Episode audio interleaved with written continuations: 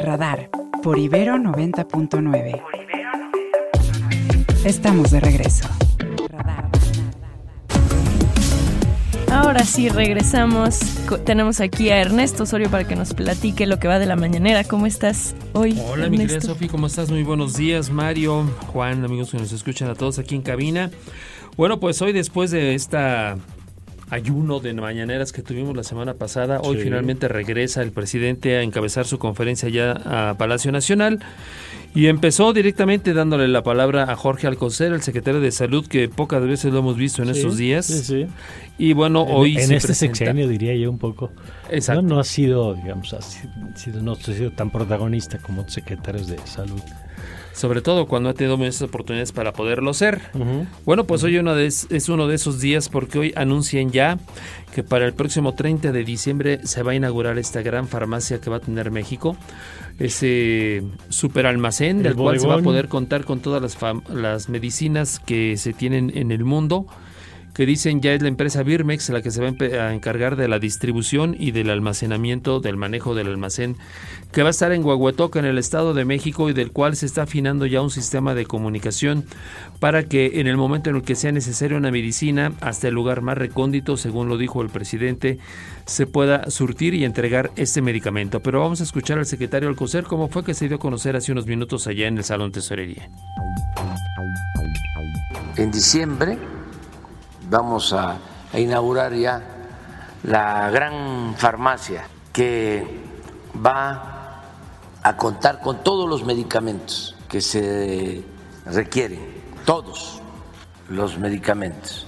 Esa gran farmacia, ese gran almacén, va a tener un sistema de comunicación y de transporte para que si falta un medicamento en una comunidad, en un pueblo, en un municipio, en un estado, sea un centro de salud un hospital, en 24 horas se tenga el medicamento, porque van a estar todos los medicamentos que se utilizan para atender todas las enfermedades.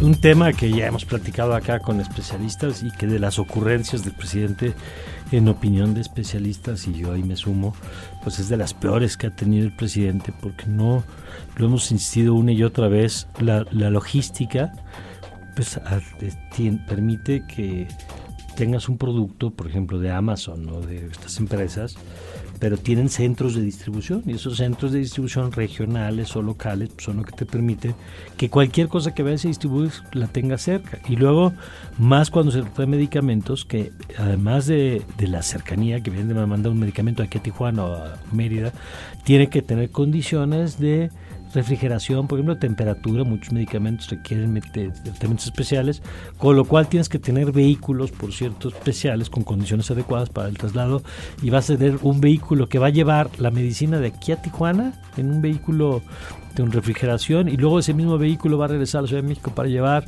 otro vehículo va a ir a Mérida, o sea, no, no tiene, la verdad es que ni pies ni cabeza y la otra cosa es, no es cierto, es una gran mentira que eh, o, es desconocimiento, digamos, suponiendo que no lo dice con conocimiento de causas, por lo menos desconocimiento, lo de los medicamentos del mundo, porque tampoco funciona así. Ya nos han explicado aquí que COFEPRIS pues, tiene que autorizar, hay una lista de medicamentos, no, hay, no es que haya un medicamento en la India y tú lo compres así, no funciona así el, mundo del medicamento, pero bueno, es uno de los temas que va a cerrar el año. Yo creo que este, Ernesto, el de las, el de las farmacias y el de los trenes de pasajeros son como las obsesiones ahora o los temas recurrentes, digamos, que el presidente trae, ¿no? Así es, mi querido Mario. Y nada más para concluir, hay temas a los que se refiere el presidente, vuelve a calificar de florero al INAI al ser abordado acerca de la opinión que le piden sobre este caso que se dio a conocer del ex consejero Oscar Guerra, que en uso, uso de una tarjeta de crédito del instituto, dice el presidente que la Fiscalía debe de atender este caso. Habló del INE, del INE en donde pide que también la Fiscalía, el Electoral atienda una denuncia que se hizo en la conferencia matutina sobre presuntas empresas que están haciendo material o que serán contratadas para hacer el material electoral y que tienen vicios de corrupción.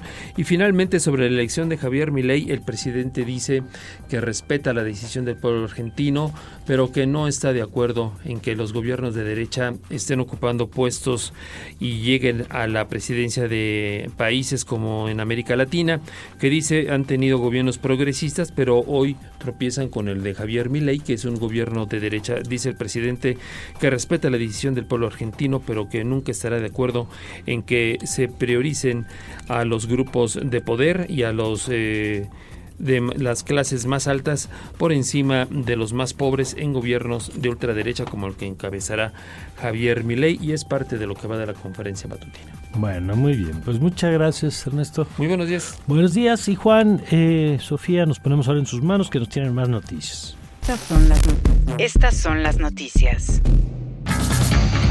Es, en otras noticias le platicamos que integrantes de un grupo organizado identificados como los Escorpiones detuvieron en la frontera norte a decenas de pipas que importan gasolina desde Texas y extorsionaron a los conductores al tirar el combustible por no pagar el derecho a piso.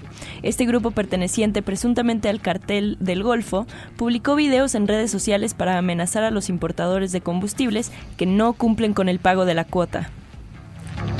Y Ceci Flores, líder del colectivo Madres Buscadoras de Sonora, denunció este lunes que un grupo de personas realizó insultos e incluso disparos durante una de las jornadas de búsqueda de desaparecidos en la ciudad de Hermosillo. Y por otro lado, más de 70 kilos de presunta marihuana fueron hallados en Jalisco, al interior de una camioneta de lujo. Elementos de la Guardia Nacional realizaban patrullajes de seguridad en el municipio de Casimiro Castillo cuando avistaron el vehículo con las puertas y el cofre abiertos. Scanner 360. Y en noticias internacionales le platicamos que la ciudad de Nueva York se plantea recortar un 20% del gasto que hace en los miles de migrantes que han llegado desde la primavera del año pasado. El director de la Oficina de Presupuesto de la Alcaldía, Jackie Ha, envió una nota a los jefes de las agencias exigiendo que presenten antes del 8 de diciembre un plan de recortes del 20% en los gastos para los migrantes con miras a mantener equilibrado el presupuesto para los años fiscales 2024 y 2025. América Latina. Y siguiendo con lo que les hemos venido comentando acerca del panorama político de Argentina, el presidente Alberto Fernández recibió al presidente electo Javier Milei en contexto de la transición prevista para comenzar el 10 de diciembre, según confirmó presidencia en un comunicado oficial.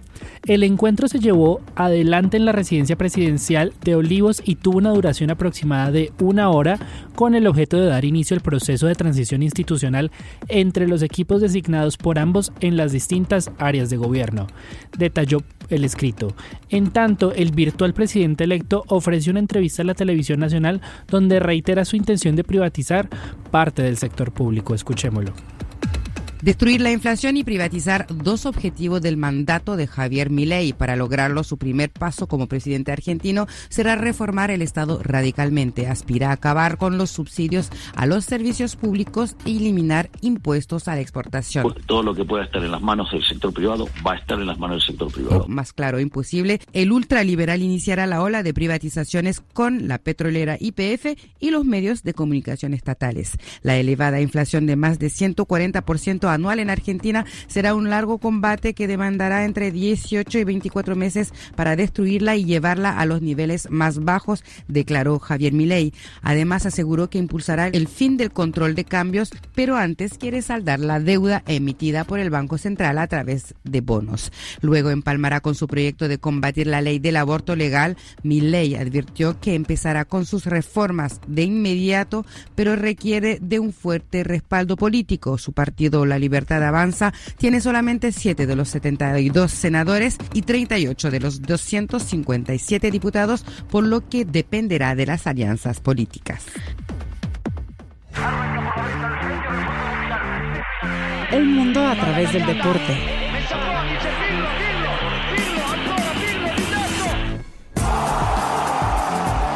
Crack 90.9 y ahora sí, vámonos largos y tendidos con Omar García para que nos platique lo que está sucediendo en el mundo de los deportes. Te saludamos, Omar, ¿cómo estás?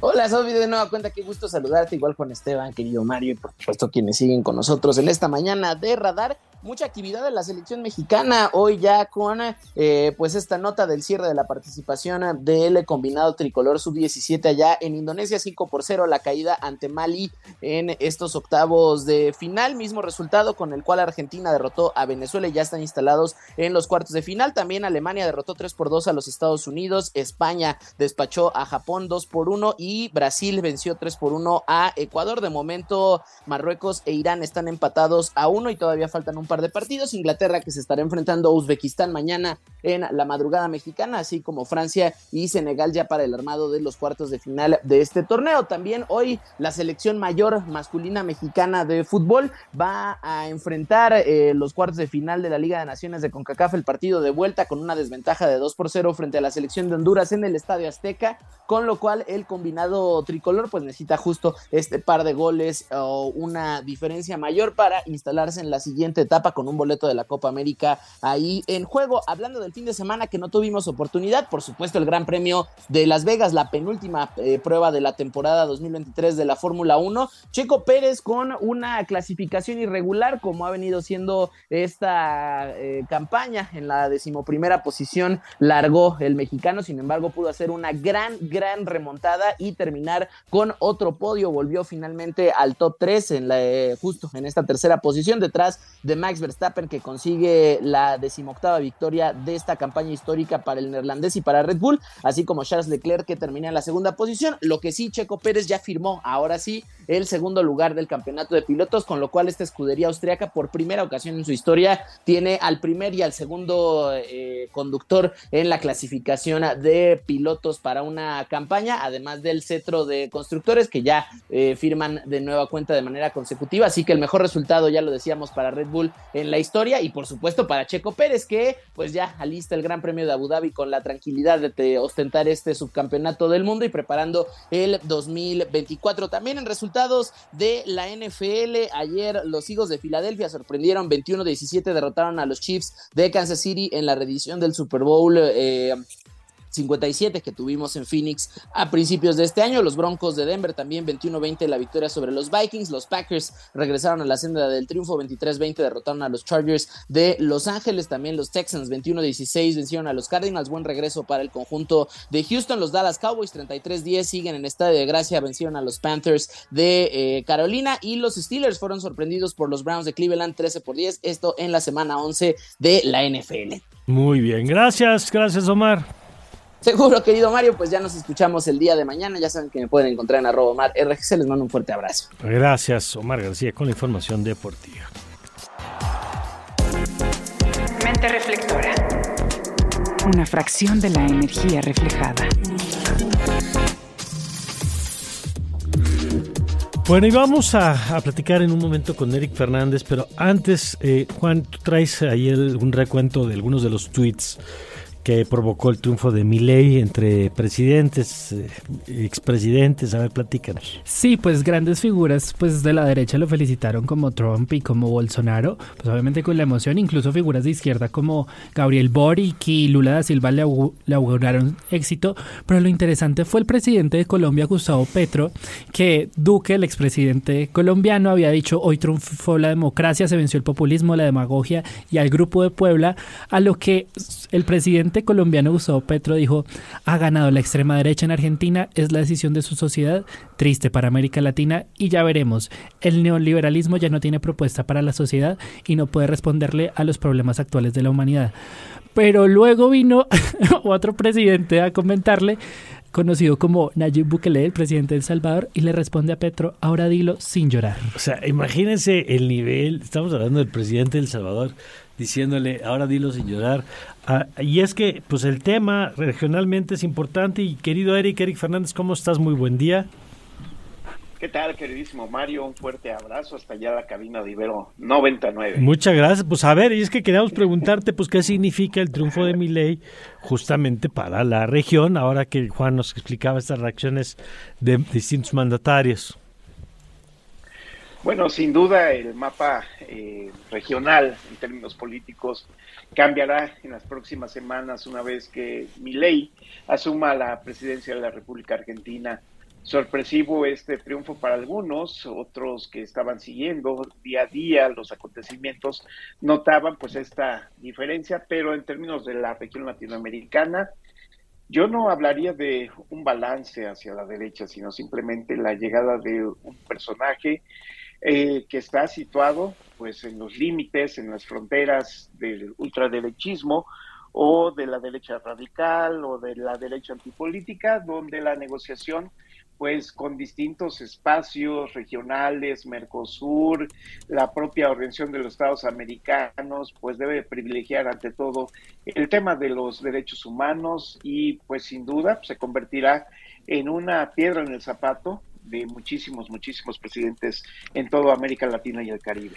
Esto, ¿cómo se le vemos movimientos a veces a la derecha, a veces a la izquierda regionales?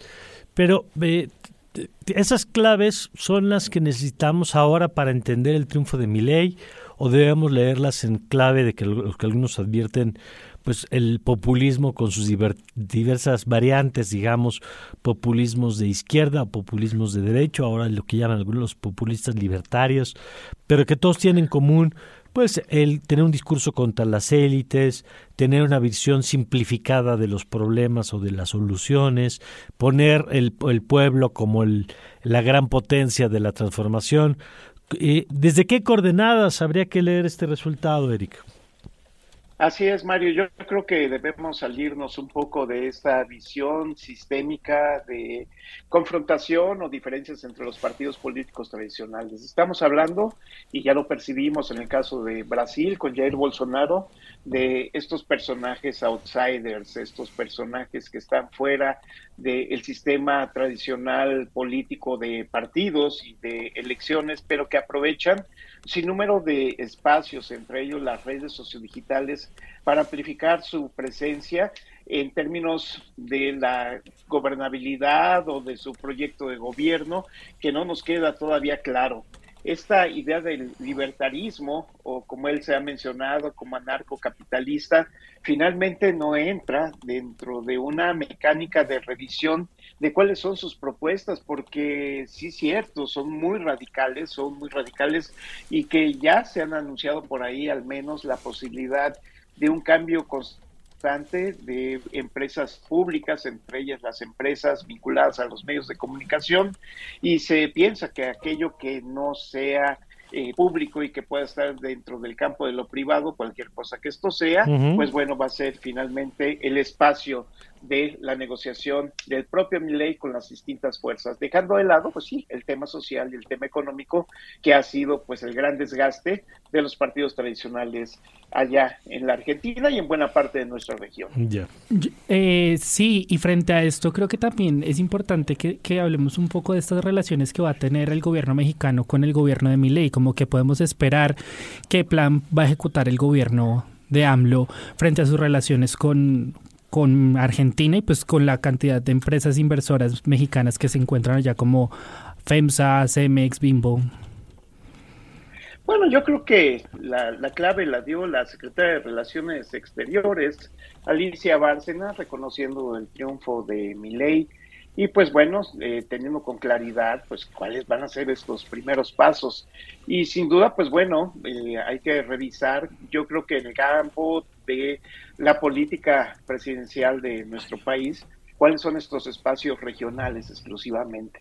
Yo creo que el tiempo de bajada, de descenso, pues de este avión presidencial que ya estaremos percibiendo en los próximos meses y que estaremos más enfrascados en las precampañas y en las campañas políticas aquí en nuestro país, pues eh, sin duda generará un distanciamiento de lo que acontece allá en Argentina, que buscará en los próximos meses pues tener algún otro tipo de aliados como ha anunciado el propio Milei, con acercamientos, hay que decirlo, con Israel y con los Estados Unidos en los próximas en las próximas semanas. Bueno, vamos a ver cómo se va desarrollando esto. Eric, muchas gracias como siempre. Al contrario, Mario, un fuerte abrazo allá a Radar 99 y estaremos muy atentos de lo que acontezca antes de la toma de posesión de mi ley. en la presidencia de Argentina. Muchas gracias. Gracias, es Eric Fernández, eh, especialista internacionalista y parte, por supuesto, del, del, equipo del claustro de maestros aquí en la Universidad Iberoamericana. Siempre una voz interesante. ¿Nos vamos ahora? Sí, nos vamos a ir a un corte, pero recuerden usar nuestras redes sociales que es eh, con el número 55 529 25 99. Ya volvemos acá al, a, a nuestro radar 99 con la mesa de análisis. Radar. Radar. Por Ibero 90.9. Regresamos. Mesa Política. Mesa Política. Tracking Nacional.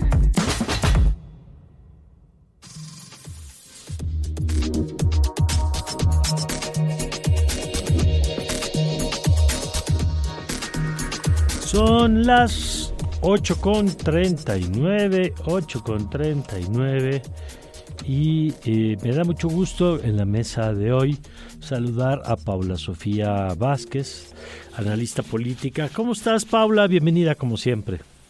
Mario, muchas gracias, muy contenta de estar aquí, en el auditorio y a Ernesto. Muchas gracias. Ernesto Núñez, que se debe integrar en cualquier momento, ahora estamos en el enlace con él, pero arrancamos contigo, Paula. Eh, porque decíamos temprano con Roy Campos que parece mentira que por primera vez el calendario pues parece coincidir la realidad con los tiempos políticos, por lo menos, por lo menos en el arranque de las precampañas, precampañas que tampoco lo son porque ya están definidas las candidaturas, eh, pero bueno, por lo menos ya los tiempos legales parecen que se parecen a los tiempos de lo que todos los demás vemos, Paula.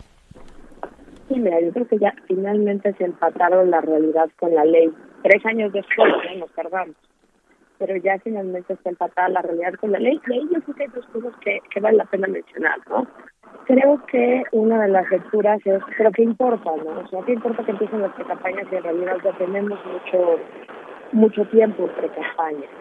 Y yo creo que ahí hay dos temas que a mí me parecen muy importantes. El primero es que ya por fin vamos a poder ver a los candidatos hacer propuestas. No, porque sí recordemos que una de las reglas que había era que los candidatos, como no están, mientras no están en el periodo, no pueden hacer eh, propuestas de campaña y hablar de qué harían si fueran gobernantes y eso. Y creo que ahí, eh, especialmente para la candidata de oposición, eh, ya se le acabaron los pretextos, ¿no? O sea, creo que parte de lo que había un poco de defensa, de que había mucha improvisación o no en su campaña, y no estaba poniendo como eh, nada sobre la mesa, etcétera. Ahorita ya se acaba y ya queremos empezar a ver propuestas. Y la segunda es el tema de fiscalización, ¿no? Que es un detallito que nos importa a pocos, pero que importa mucho que es que ya finalmente tienen que empezar a, empezar a presentar informes, tienen que empezar a presentar eh, todos los gastos, tienen que empezar rendir cuentas de cómo se está gastando, el dinero que están gastando. Y ahí yo creo que más que lo que nos van a presentar ahorita, va a ser un excelente ejercicio de contraste a los falsos informes que estaban presentando antes, en los que decían que un evento en la arena de la Ciudad de México casi costaba menos que una fiesta de 15. De acuerdo, y eso es fundamental porque hemos vivido en este limbo donde todo pasaba y nadie se enteraba y no había registro. Lo, hay, digo, como imagen simplemente pues están los espectaculares estos de Claudia Sheinbaum por todo el país que tuvimos hace meses, solo como una probadita, pero creo que de las probaditas más visibles que todos recordamos. Eh, ya tenemos a Ernesto eh, Núñez también en la línea. Y Ernesto, buenos días. Estamos aquí con Paula Sofía Vázquez platicando. Y decíamos que, bueno, pues finalmente los tiempos se van acercando. Decía Paula, llega la oportunidad también o la obligación de las candidatas y candidatos de empezar a plantear propuestas y que empiece también un periodo de fiscalización distinto. Sí, bueno, eso está muy bien. Buenos días, primero que nada, Mario, y que estoy aquí con con Pauleta. A ver, sí, yo no estoy tan de acuerdo en que se empate la realidad con los tiempos, porque hay una realidad que no es que no empata con la legalidad, que es que estos personajes están compitiendo contra sí mismos. Es decir, no hay una campaña, no hay una precampaña en estricto sentido, no hay un proceso interno. Ellos son precandidatas únicas.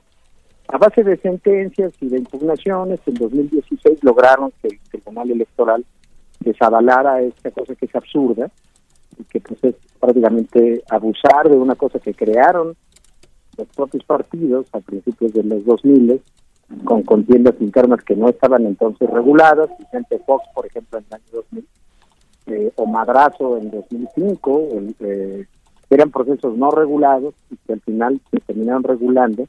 Se crea una regulación que después ellos violan al poner precandidaturas únicas y que son absolutamente absurdas.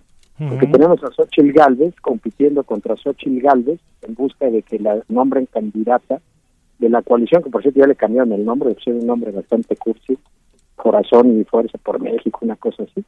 Y tenemos a Claudia Sheinbaum compitiendo contra Claudia Sheinbaum para ver quién de las dos es la candidata de la coalición, digamos, haciendo historia. Y tenemos a Samuel García compitiendo contra Samuel García, porque incluso en el caso de MC, de fue todavía peor, porque había una precandidata que sí quería competir y MC le negó rotundamente el registro como precandidata, que era la senadora dirigente. Y hoy tenemos a precandidatos únicos haciendo este desfile de 60 días, gastándose cada una y cada uno de ellos 85 millones de pesos, es una cosa que es totalmente absurda, porque ellos no están compitiendo contra nadie. Entonces es un posicionamiento previo, que obviamente lo van a utilizar en pos de la campaña, entonces vayamos pensando si en una nueva ley electoral no valdría la pena regular. En caso de precandidatos únicos, ¿qué hacemos? Porque es regalarles tiempos del Estado en radio y televisión, es regalarles dinero, bueno, más bien dejarles que se gasten el dinero público que de por sí les damos cada año para una precampaña que no sirve para los fines para los que fueron creadas y que además nos la venden con este engaño de letras chiquitas eh, propaganda dirigida a los militantes y simpatizantes. Así o sea, es. si yo no soy simpatizante, me tapo los ojos. Sí, claro, claro, claro.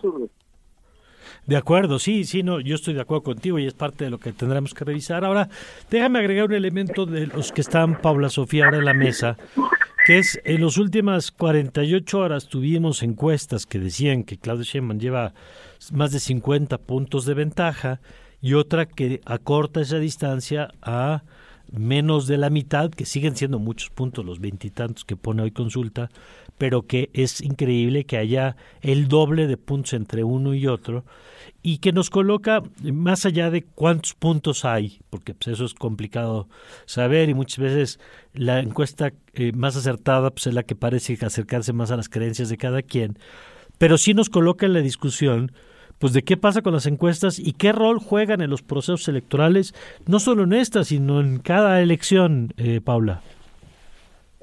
mira, la verdad es que es una cosa a la que le he estado dando muchas vueltas. Eh, retomo una cosa que dijo otra Carlos Bravo, que decía que en México hemos sustituido la, la democracia por la demoscopía. Mm.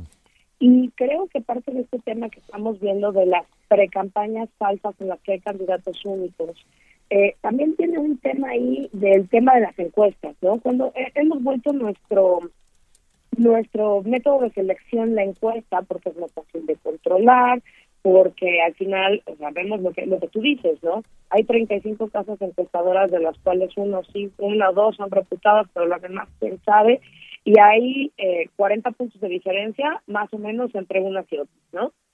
Eh, y, y creo que, que en ese tipo de cosas eh, hemos le estamos dando demasiado peso a las encuestas. Las encuestas, más que ser un instrumento al interior para que uno pueda corregir, saber, eh, una herramienta para seguir haciendo una campaña, para hacer de mejor forma una campaña, se han convertido en la campaña.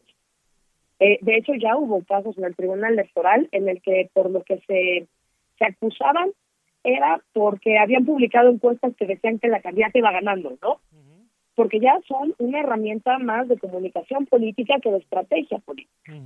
Creo que le estamos haciendo muchísimo daño al debate público, estamos también empobreciendo el debate público porque ya nos vamos a, a encuestazos, ¿no? Ah, pero es que yo voy a no, no, es que eh, incluso esta cosa que está tratando de posicionar la candidata de Morena de esto es definitivo, no hay nada que hacer, el destino es inexorable, este, una como especie de estrategia de la inevitabilidad del hecho, este, se hace evidentemente sustentado en las encuestas. Y, y sí creo que, tendríamos que hacer una, una reflexión, incluso nosotros desde, desde el medio, pues comunicación, etcétera, de, del papel que le estamos dando. Y la otra cosa que, que ahorita lo decía un poco también Ernesto, a propósito de estas falsas precampañas en las que se gasta dinero para en realidad eh, acortamos en las últimas reformas electorales eh, tiempos de campaña para que al final termináramos teniendo precampañas y campañas falsas que nos hicieron unas campañas todavía más largas de lo que eran originalmente las campañas, ¿no?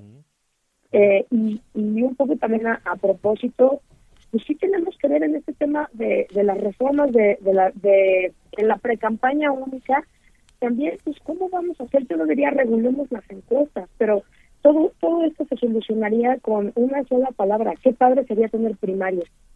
Mm, pues sí. A ver, Ernesto, tu lectura con este tema de las encuestas que hablábamos. Yo creo que lo de, a ver si coincido con lo que dice Paula Sofía en el sentido de que las encuestas se están utilizando hoy más como un instrumento de propaganda dentro de las propias campañas. De hecho, no sé si les pasa a ustedes, pero a mí lo primero que me llega en las mañanas es un mensaje del equipo de Claudia Sheinbaum con la encuesta del día. Todos los días hay una encuesta que la trae cada vez más arriba, ¿no? Eh, obviamente es un, es un método de propaganda de las campañas. Lo que les puedo decir, o sea, yo, creo que apelar a la ética de los partidos políticos, de los actores políticos, pues es pues es bastante ingenuo, ¿no? Para ellos es la guerra, en la guerra todo se vale, entonces ellos seguirán utilizando las, las encuestas. Yo aquí apelaría a la ética del, del gremio encuestador, a la ética de los medios de comunicación que hacen y publican encuestas, y que realmente las hagan con una seriedad como las que hacen algunos de nuestros colegas, como Lorena Becerra, como Alejandro Moreno, eh, que son algunas de las encuestas en las que yo confío mucho, por ejemplo, que creo que es difícil que las estén utilizando para manipular números y generar esto que dice Paula Sofía muy bien, como la inevitabilidad de ciertos resultados. Que eso lo vimos desde 2012 con Peña Nieto, ¿no? Con esas encuestas, ese tracking que todos los días lo ponía con 16 puntos y a la mera hora terminó en 6, ¿no? Entonces, creo que sí hay que ser muy cuidadosos de eso. Y la verdad es que pululan tanto la regulación que existe al respecto y la capacidad, como en muchos otros temas, rebasada del INE de regular eso, pues me parece que nos lleva, nos, nos lleva a nosotros como audiencias y quizá aquí la recomendación a las chavas y los chavos que nos escuchan, Mario, pues, ir viendo cuáles son las encuestas serias, revisar cuáles eh, son las que realmente han dedicado a tratar de dar un boceto de cómo está la elección y no a ser utilizadas por los actores políticos en su guerra de, campaña, pues, eh, y, que, ir adoptando las encuestas que uno considere serias eh, y sobre todo, pues, tratar de informarse mucho sobre esto, ¿no? ¿Para qué sirven? Hay por ahí varios artículos donde se ha hablado mucho de las encuestas, confiar en las encuestas que rindan cuentas, que después de un ciclo electoral digan, pues a ver, analicemos cómo nos fue, en fin, apelar a la ética de los actores políticos y lamentablemente de algunas casas impostadoras me parece que ya va a ser imposible de aquí al próximo año. Bueno, pues sí, se ve, se ve complicado. Un último apunte eh, rápido, eh, Paula, el tema de la Ciudad de México, eh, el asunto de, bueno, resolvieron ya el tema de Clara Brugada y Omar García Harfush. En el lado del frente, en estos días se define lo que ya creo que muchos esperábamos que fue la confirmación en torno a Santiago Taboada, pero se da este tema con Adrián Rubalcaba. ¿Tú le ves algún peso a su eventual, bueno, no su eventual, a su salida y eventual acercamiento con Morena o el Partido Verde, que terminan siendo lo mismo para fines prácticos? Pues eh, otra vez, retomo, qué padre sería tener primarias, ¿no? Entonces, eh, que quedarían muchísimo más mitigadas, porque al final creo que de los dos lados lo que hubo fueron pues imposiciones y acuerdos de las cúpulas de los partidos que dejan fuera los candidatos, que evidentemente pues es me parece muy natural que haya eh, inconformidad cuando tú dices hay un proceso en el que todo el mundo va a poder competir y a la mera hora cierras las puertas. Entonces, eh, ¿qué peso? Y ahí sí yo lo hago así, sin, sin ningún tipo de cortapisa.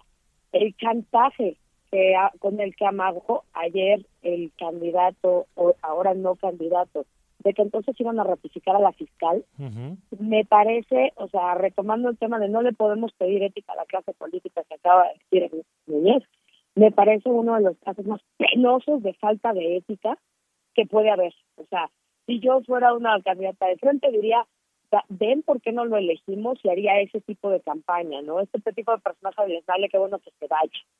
Pero eh, para empezar, yo veo un impacto político fuerte. Hay una fuerte resistencia que se relija la fiscal por los resultados, por el tema del espionaje que acaba de sacar el New Times, por el tema de del maquillaje, del eventual o no eventual, pero la polémica con el maquillaje en cifras.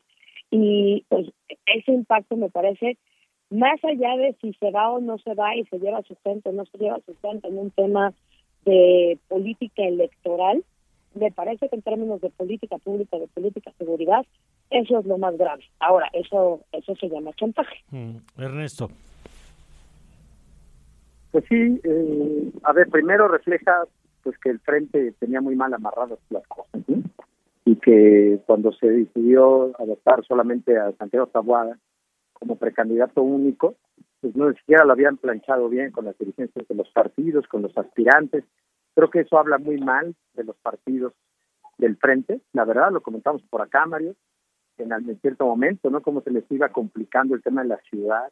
Eh, me parece increíble que un día antes del arranque de la precampaña de tu candidata a la presidencia, pues estés con estos problemas. ¿no? O sea, habla, habla bastante mal de las dirigencias de los partidos, eh, que hoy tratan de decir que no hay bronca, pero que la verdad es que lo hicieron muy mal y habrá que ver si esta historia no se repite en otros estados. Más allá de lo impresentable que pueda llegar a ser Adrián Rubalcaba, creo que, creo que lo que refleja es que esa coalición no hizo bien su trabajo político ellos iban a ir a un proceso interno precisamente a hacer una buena precampaña, una precampaña real de una contienda, y además decidieron no hacerla por la razón, me parece, de que enfrente ya tenían una precandidata única. No quisieron arriesgarse a desgastarse a un proceso interno. Pero pues eso me parece que lo, lo plantas, lo, lo arreglas políticamente antes de darte la actividad que te das exactamente un día antes, porque ¿cuál fue la nota el domingo? Que Xochitl Galvez se registraba en un frente que por un lado traía un pleito en la Ciudad de México y por otro lado traía el reclamo del PRD diciendo que PRI le estaban bloqueando candidaturas al Congreso. Entonces creo que es un síntoma de una coalición que empezó muy mal todo este proceso de ajustes, de pre-campaña. Veremos si logran componer en los próximos días y meses que, vienen ya para la campaña muy bien. real. Vamos a ver, Ernesto, muchas gracias. Gracias, un gusto saludar a Paula. Gracias, Paula Sofía. Muchísimas gracias a los dos. Un buen día. Muchas gracias, Paula Sofía Vázquez, Ernesto Núñez, en nuestra mesa de análisis. 8 con 56.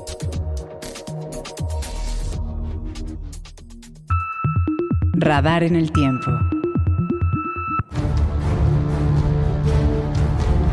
Un 21 de noviembre, pero de 1916, el transatlántico Britannic, una embarcación gemela del Titanic, se hundió en el mar Egeo tras chocar con una mina marina en el marco de la Primera Guerra Mundial. En esta ocasión, 29 personas perdieron la vida. También este 21 de noviembre es el Día Mundial de la Televisión, una efeméride impulsada por la ONU desde el año 1996 que busca propiciar el uso responsable de la televisión como uno de los principales canales de difusión de información pública. Radar. Radar 99.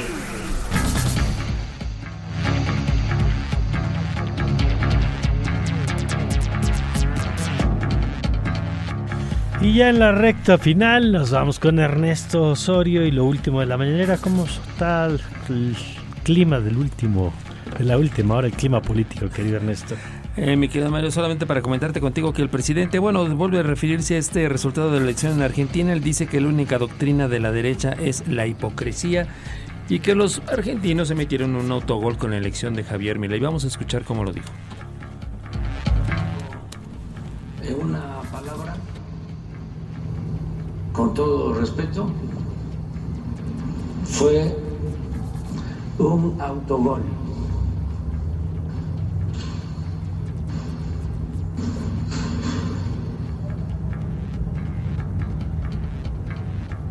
Y yo no estoy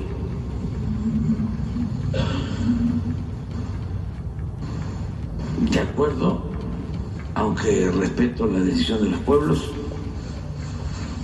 con los gobiernos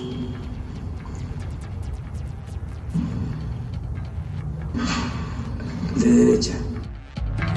Pues ahí lo dicho por el presidente, un autogol que dice lo que se metieron los argentinos y que pues obviamente él eh, refiere que por esa razón es que tanto el expresidente Fox como el, expresidente Calderón y algunos intelectuales conservadores, como los llama, pues estén muy contentos por el resultado de la elección en ese país.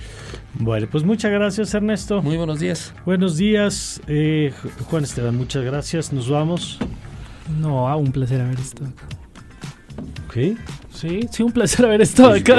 No, te pues, veo muy decidido acá, un no placer. Me quiero ir, no me quiero ir, no me quiero ir. No, pero ya nos tenemos que ir, Juan, ni modo. Pero con la satisfacción del deber cumplido, ¿verdad, Sofía? Muchas gracias, sí, yo la pasé muy bien con ustedes el día de hoy. Muchas gracias a todas las personas que escucharon y quédense con el vórtice. Bueno, pues que se queden con el vórtice y nosotros, gracias por sus mensajes, gracias a José Luis Vázquez, gracias a Ever, que nos contó sobre el tema de las vacunas que están poniendo y algunas vacunas que ya aparentemente habían vencido la caducidad, pero les dijeron que no se preocupen porque Cofebris dice que tienen seis meses de, vigencia. Gracias, saludos a Ever, saludos también de José Luis Vázquez al recién cumpleañero, aquí a Juan Esteban. Gracias a Julie Soto también, felicidades al joven Juan Esteban, gracias por eh, extender su estadía aquí en México. Andamos tan en otras cosas que ignoramos la belleza de México. Muchas gracias. Gracias también a Soy Wenit. Eh, muy bien, pues que, que, somos su espacio radiofónico favorito. Muchas gracias, Wendy, muchas gracias por comunicarse. Y nada, pues buenísimo. Gracias por los comentarios. Y nosotros ya nos vamos ahora sí. Se queda usted en buenas manos y le esperamos mañana, miércoles, desde las 7 de la mañana. Yo soy Mario Campos y le deseo que tenga usted un magnífico, pero un magnífico día. Ibero 90.9 presentó los acontecimientos del día y las voces más actualizadas. Todos captados por radar 90.9.